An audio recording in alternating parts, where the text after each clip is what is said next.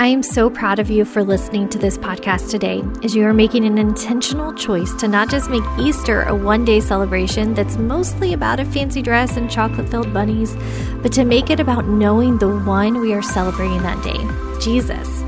Over the next seven weeks, we will slow down the final days of Jesus' life. We will take a peek into the, each of these moments so that we can know Him better. I want to teach you some common Lent practices, Bible study fasting, Lent candles, repentance, and prayer. I will guide you through implementing each of these.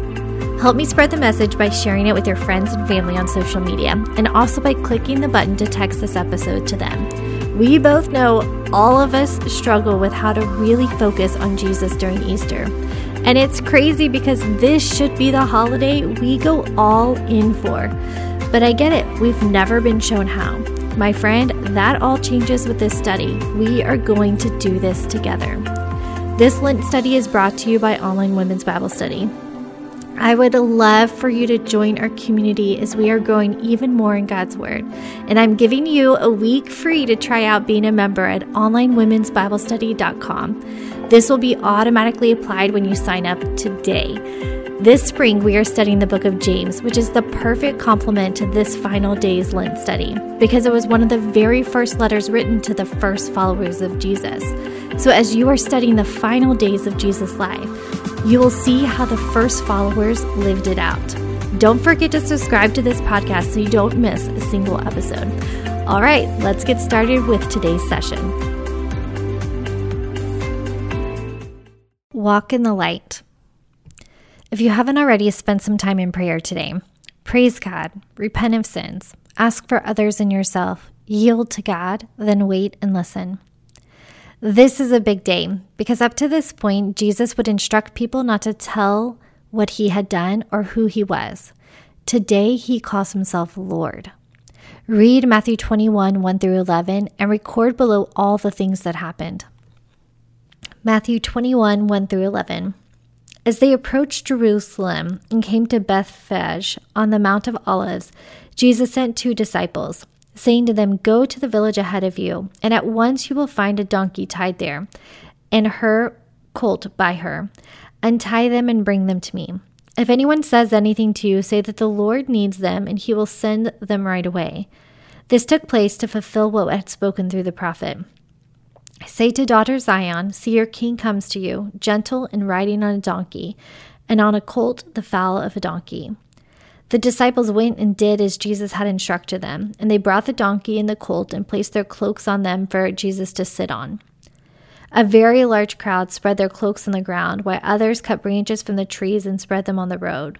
The crowds then went ahead of them, and they and those that followed shouted, Hosanna to the Son of David!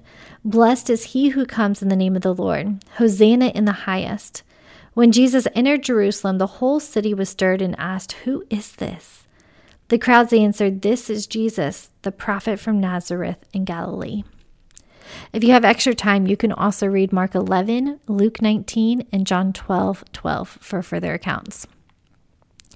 The beauty of this moment is the Savior of the world, your Savior, didn't come in on a private jet with an entourage of bodyguards or decked out SUVs. Your Savior came on the back of a donkey. Question What does Jesus coming on a donkey mean to you? What does it say about him? Question Imagine the crowds of people before Jesus. This is hypothetical, of course, but let's just imagine. Who were they? What did they do during their days? What were their struggles? What were their joys? Now read Matthew 21 9 and write out what the crowd shouted. Matthew 21 9. The crowds that went ahead of him and those that followed shouted, Hosanna to the Son of David! Blessed is he who comes in the name of the Lord! Hosanna in the highest heaven. Commentaries vary on the exact contextual translation for this for this phrase. In years past, it would have meant God save us. In future years, it was an exclamation that God had saved them. Either way, we get a glimpse into the people, the, the, what they were longing for God's salvation. Question Do you feel like you need God to save or rescue you? List out some ways below. God continues to rescue us even after we believe in Him. His rescuing isn't just a once, once at salvation. The more we recognize our need for a Savior, the better off we are. We can't do this on our own. We weren't meant to. Now, blow out one of your Lent candles. You should have six left lit. Jesus came into our brokenness, our sin, and our not enoughness. I might make up words sometimes, consider yourself warned, on the back of a donkey. He answered the crisis for sa- the cries for a savior.